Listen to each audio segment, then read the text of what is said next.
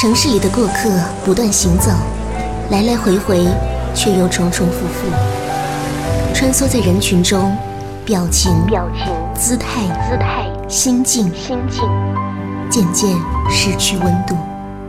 偶尔减慢速度，感受阳光，聆听诗意。这里的文字有温度。阅读早茶。各位听众朋友，欢迎收听阅读早茶，我是西西。有人说世界那么大，我想去看看。而我认为，无论在路上还是在原地，都需要轻松轻巧，才能够让心像风一样自由。今天节目分享一份有关旅行的书单。今天的第一本书是日本生活美学大师松浦弥太郎的代表作《自在的旅行》。本书记录了他与著名摄影师若木信吾在美国、法国、英国、日本、中国等地的行走见闻，用自己擅长的方式记录下对未知地方的感受。先来介绍一下作者松浦弥太郎，一九六五年出生于东京。创办另一家个性书店，现任日本生活手帖总编辑，是一位特立独行的思想家，生活美学的先行者，被称为是全日本最懂生活的男人。他的代表作主要有《一百个基本不能去爱的两件事》，找到人生的好感觉，最糟也是最棒的书店。《自在的旅行》这本书的摄影师若木幸吾。毕业于美国罗彻斯特理工学院摄影系，身兼导演。本书的介绍是这么写的：自在的旅行是松浦弥太郎对其生活哲学的亲身诠释。不事先规划行程，不上网查找信息，而是背起背包随性漫步，享受走路、观看、聆听、感受、邂逅、观察的轻松心态。本书借用一位读者的话总结，就是两个大叔相约去著名的大都市旅行，一个人负责记录下旅行当中的见闻，一个人负责拍摄这些城市角落当中不经意的状态，然后他们把这些文字和照片出了书。问题是，很多时候这两个人根本没有在一起，两个人分头各走各的，这样鬼马的主意，估计也只有松浦弥太郎能够想出来。松浦弥太郎在《自在的旅行》这本书的后记当中写道：“自2005年起的两年间，我替杂志写旅游专栏，并附上照片。这些专栏的文章结集成了一本书。正如专栏的副标题‘自己散步画地图’，此专栏的主题就是在自己喜欢的城市散步，然后画一张自己专属的地图。”去旅行的时候，不使用外面买来的现成地图，而是把自己散步的地图画出来。我认为，如果能够拥有好几张专属地图，是非常美好、开心的一件事。不买旅行书，也不用网络搜寻，几乎不带任何旅游信息去造访当地，在一小时就能够绕完的小范围里，花好几天的时间散步。亲自走访，将看到的风景、感受到的事、听到的话、遇到的人、观察到的事物画到地图上，用文章记录下来。和我一起旅行的摄影师若木信吾，也同样将映在自己眼中的事物，以他自己的眼光和角度拍下来。这本书里的文章和照片的关系很难用文字来描述，因为书中的照片并不是为了。补充文章的不足以及说明而存在的。简单来说，文字工作者用文章记录自己的心情和景象，摄影师则用相机来表达自己看到的风景。我们每天的旅行方式，就只是会在一起吃早餐，除此之外都自由行动，不论是看书、睡觉，还是去购物、和朋友见面，都可以。互不干涉。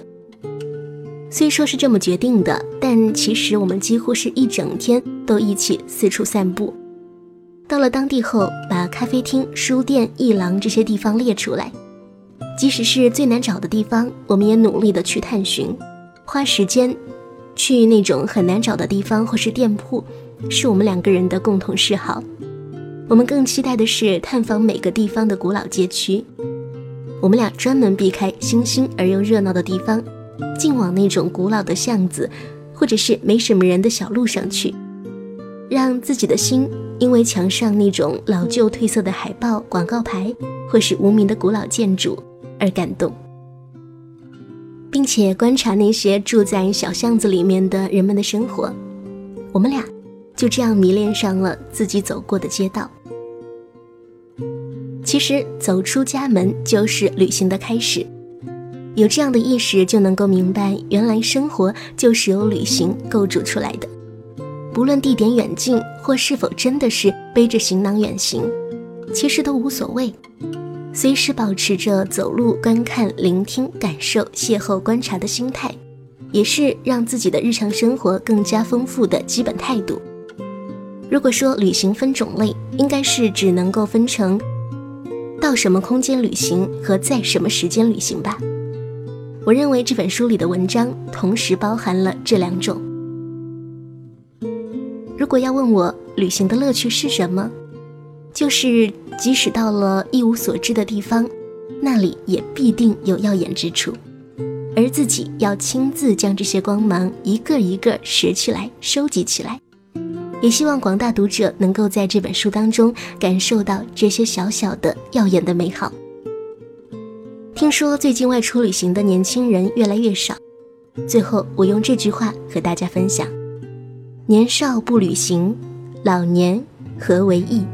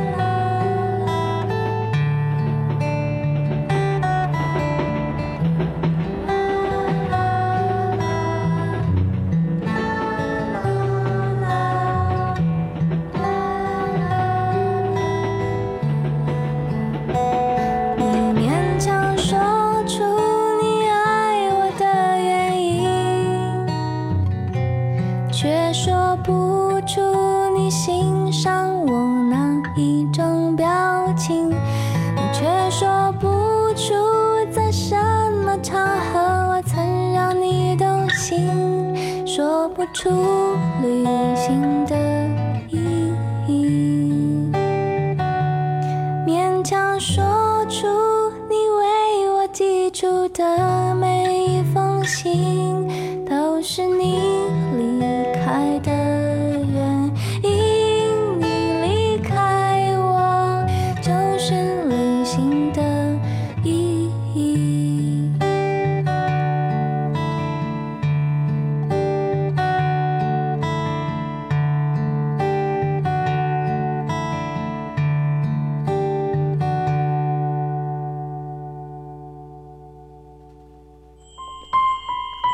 时，只想找寻一条安静的街道，随意翻开某一本书，忘记时间，忘掉烦恼。在您耳边的是阅读早茶。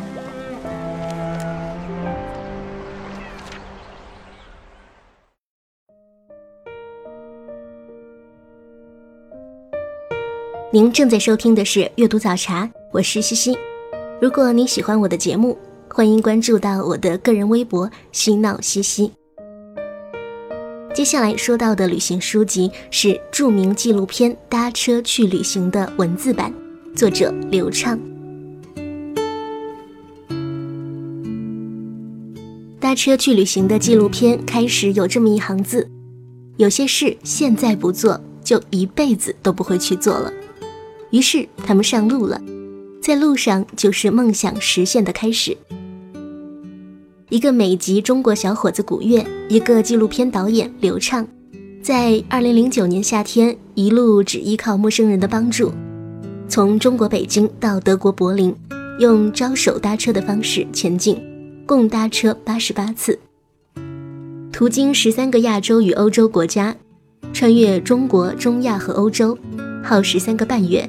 行进一万六千多公里，最终抵达了德国柏林，完成了一次史无前例、艰辛浪漫的旅程。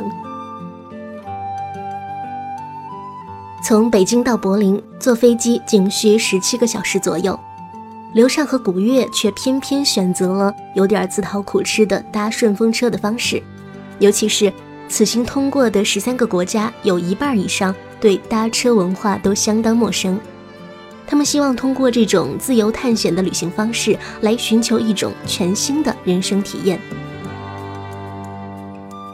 在所有的经历中，土耳其是刘畅最喜欢的国家。他说，在那里你会感觉到生活非常舒服，主要是那里的人很好。旅行就是这样，看什么景色是次要的，遇到什么人更重要。其实，在国内也是一样，一个地方你可能会去很多次。每次都有不同的感受，就是因为每次都会遇到不同的人。刘畅说：“人生本来就是一场旅行，如果你有精力，不妨拿出很短暂的时间去实现人生当中的一个目标，你会发现，它能够给你带来巨大的收获。你会发现，生活可以是另一种面貌。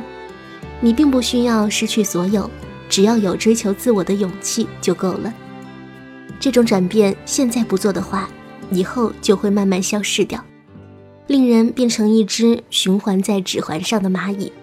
与其感叹命运不公，不如现在就去做自己喜欢做的事。这两个人将自己的旅行制作成纪录片，还将旅行整理成文字出版。根据二人经历设置的纪录片，先后在旅游卫视《行者》。和央视高清频道人文地图播出，并且呢，他们俩的这个纪录片也成了豆瓣有史以来评分最高的中国公路纪录片。之后，刘畅将这段旅程整理成书出版。本书的结尾这样写道：“我知道，在爱荷华州，在人们允许孩子们哭泣的地方，孩子们在大声地哭泣着。今夜星星就要出来。”你可知道，那大熊星座就是上帝。今夜金星一定会低垂，在祝福大地的黑夜完全降临之前，把它熠熠的光辉洒落在草原上，藏起河流，裹住山峰，隐没掉最后一片海滩。然而，完全没有人知道，自己除了可悲的趋向衰老外，还将有何遭遇。这本小书是我个人的小小的旅行随想，有些旅程段落详细，有些只是一笔带过。这趟旅程，我和古月约定好一人一本书。同样的旅行，不同的视角，不同的生命体验和收获。我偏执于一个普通北京人的视角，偶然的机缘巧合，展开搭车去十多个国家的梦想之旅。我没有超于常人的意志品质，也没有职业旅行家的丰富经验，更没有超凡脱俗的个人魅力。我只是因为想要追求一些自己以为需要的东西，而与朋友踏上旅途。旅途终结的时候，每个人的内心都因为这段路而得到了某种圆满，于是那个原来执着的目标或许就不再重要。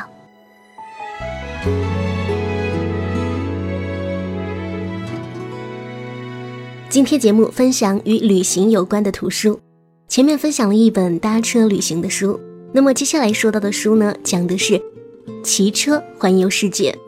这本书叫做《不去会死》，作者是石田玉辅。这书名可以说道出了喜爱旅游人士的心声。此书不像一般刊满了美丽风景照的旅游书，书中记录的是作者走遍五大洲的经历，当中有着旅人之间的偶遇和互相扶持，同时记载着作者在旅途当中的心路历程。这本书的作者石田玉辅原本是一位普通的上班族，小学的时候在路边看到一位青年骑着装满行囊的自行车飞驰而过，那身影啊就成了他潜意识里追逐的形象。于是长大之后就发下了不去会死的豪言壮语。他辞掉了人人羡慕的大企业的工作，踏上了世界之旅。但是石田的世界之旅并不是那么的顺利，他在第一站阿拉斯加就被黑人女生勒索，吓得整个人是躲在青年旅馆里不敢出门，然后又在秘鲁的沙漠被持枪的强盗抢了个精光，还得横渡暴风地狱巴塔哥尼亚，在北极圈，他为了省钱又洗露天冰河澡。他几度山穷水尽，几度想放弃，几度软弱，但最终还是完成了壮阔的五大洲骑行之旅，最终呢创造了五大洲完骑世界纪录。接下来给大家分享这本书的前言：为什么要环游世界呢？其实我也不是很清楚。等意识到的时候，自己已经梦想着要环游世界了。追根究底，我想背后的缘由应该是受到凡尔纳的小说《环游世界八十天》的影响吧。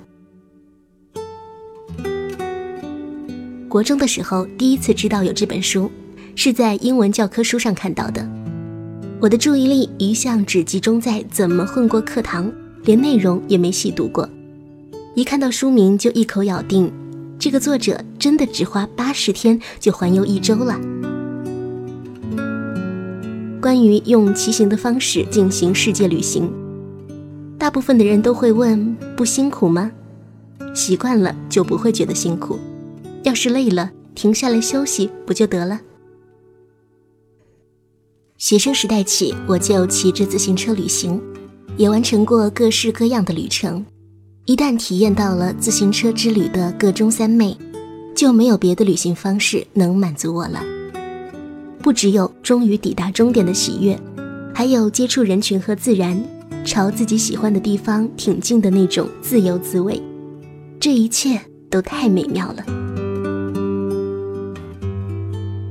也曾经陷入过小命几乎不保的危险当中，也有过许多愉快的邂逅。不管怎么说。旅行本身是无可比拟的有趣。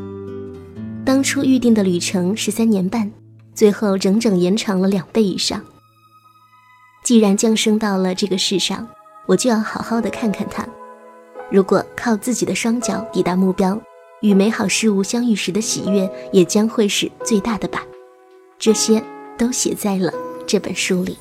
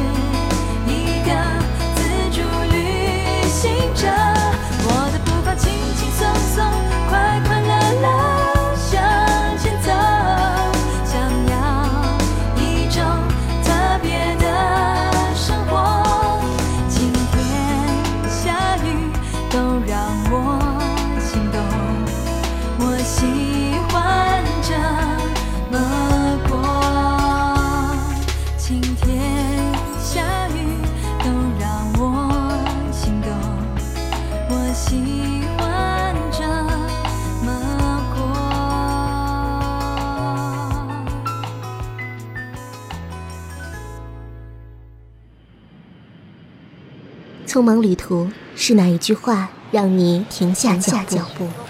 孤单生活是哪个篇章触动你的心灵？阅读早茶，与你分享文字里的风景。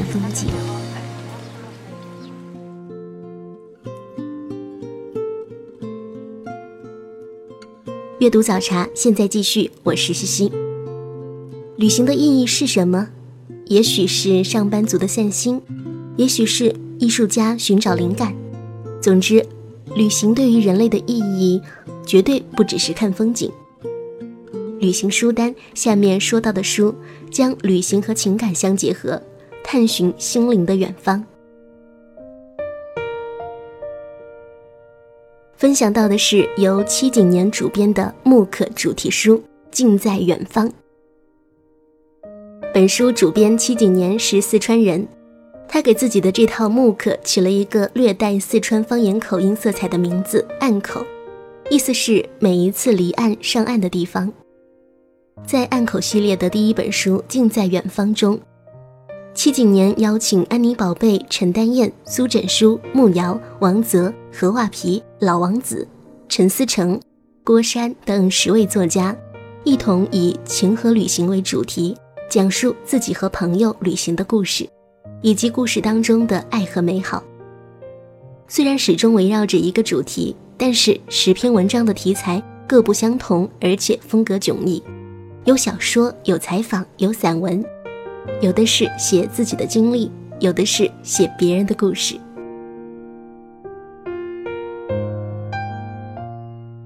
可以说，中国人的旅游热影响了全世界，有关旅行的书籍也是层出不穷。而七几年的这本书与大多数的旅行书籍不同，他选用的文章并非说是关于看什么风景、吃了什么美食的那种普通游记。异域风情只是每一篇文章的背景，在这个背景下展现的是不同文化环境里人们的体验和遭遇，是有情怀和有细节的故事。开篇的花谢是改名为庆山的安妮宝贝。以两位特立独行的女子告别琐碎日常，一起去京都旅行的故事，描绘了生命的变化和轮回。而这本书的尾篇《黄昏收集者序语》，则是七景年对一段难忘的北美之旅的回忆。谈起编辑暗口系列木刻的初衷，七景年说，在我们当今局促的生活现状里。心灵的远方，想象的远方，记忆的远方，爱的远方，是一扇扇窗口，引我们眺望到希望的辽阔与美好。这种在贫瘠的生活中对于远方的向往，也是一种精神支柱。生活不是只有眼前的苟且，还有诗和远方。在人的天性当中，远方与美往往是同义词。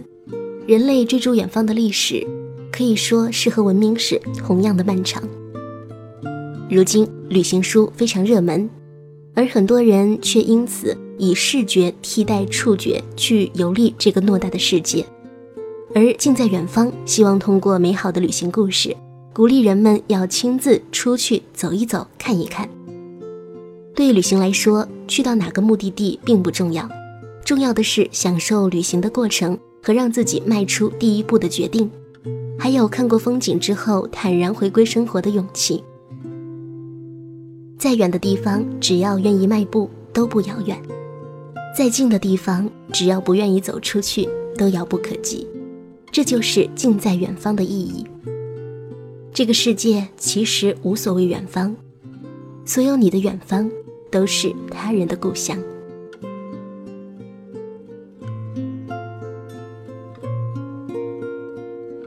接下来说到今天书单的最后一本书，作家陶立夏的《分开旅行》。这本书以情感为主线，探寻旅行之于内心成长的意义。作者陶立夏是翻译，是作家，也是摄影师，多年来以独特的视角周游世界。陶立夏曾经在旅游杂志社工作，得力于工作之便，经常穿梭在世界各地。在《分开旅行》这本书中，他将游览意大利伦敦时那种贵族式待遇的感受统统记录下来。优雅而小资的文字，配上摄影作品，让整本书视野开阔，文艺气息浓烈。甚至因为这本书通过对情感的审视和自我调整，被读者称为是旅游疗愈书籍。陶立夏说。这本游记是无心之作。当时因为欠编辑一本小说，在会议期间突发奇想地说：“我把写过的游记和小说情节串联起来，作为一本书给你交差。”编辑说：“很好，主题怎么设置？”我说：“不如就写为爱走天涯的浪漫，题目都是现成的，分开旅行。”可以说，《分开旅行》是一部情感治愈旅行小说。书中的主人公纠结在一段迷失而真诚的恋情当中，想要鼓起勇气从中抽离而退，恢复到曾经充盈愉悦的自己，但是又担心是自己过于看重个人的感受，错失真爱，于是他独自出走旅行。主人公通过一次又一次的分开旅行，终于为自己的感情做了了结，而旅程的过程都带着爱的色彩。十三次迷人的旅行，十三座闪耀着永恒之光的历史名城，沿途风光风景美如画。这本书不仅仅是一个女人的旅行笔记，更是一曲埋葬旧情、寻找自我的心灵之书。其实去哪儿不重要，重要的是在旅途当中看清自己真实的内心世界，倾听自己心底的回声。分开旅行全书用丰富的图片分享旅途经历，行文以简单真挚的语句传达爱情乃至人生的哲理，优美感伤却蕴藏着积极的能量。也许你会留意到他在开篇当中写的这样一段话：那些能找回的东西从没丢失过，那些丢失了的东西或许从未真正拥有过。也许你也会记得作者在最后一站米兰的感悟，也可以说是全文的最后一句话。而我终于可以原谅你，同时给我自己最珍贵的礼物——自由。今天的阅读早茶节目就是这样，我是西西，我们下期再会。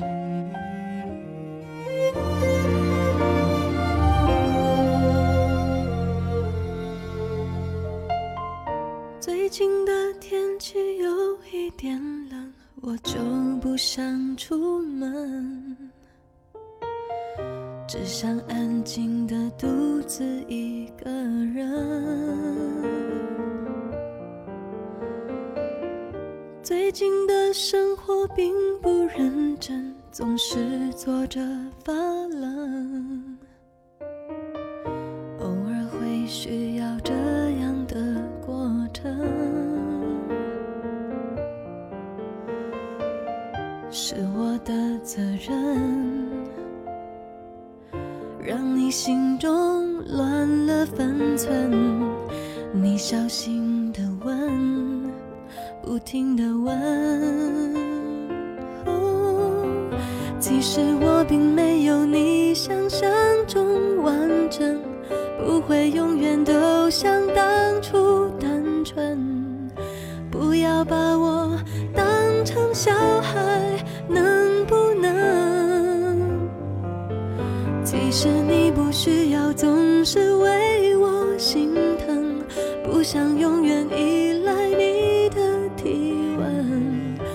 我害怕你爱到最后失去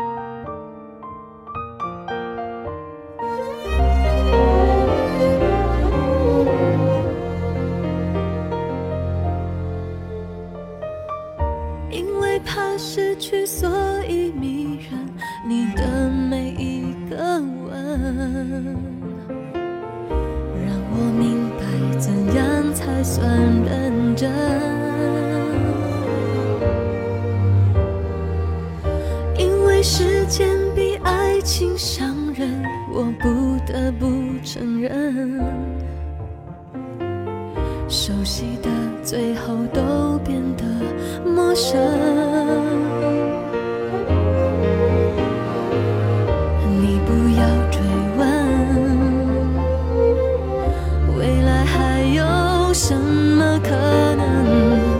这一段旅程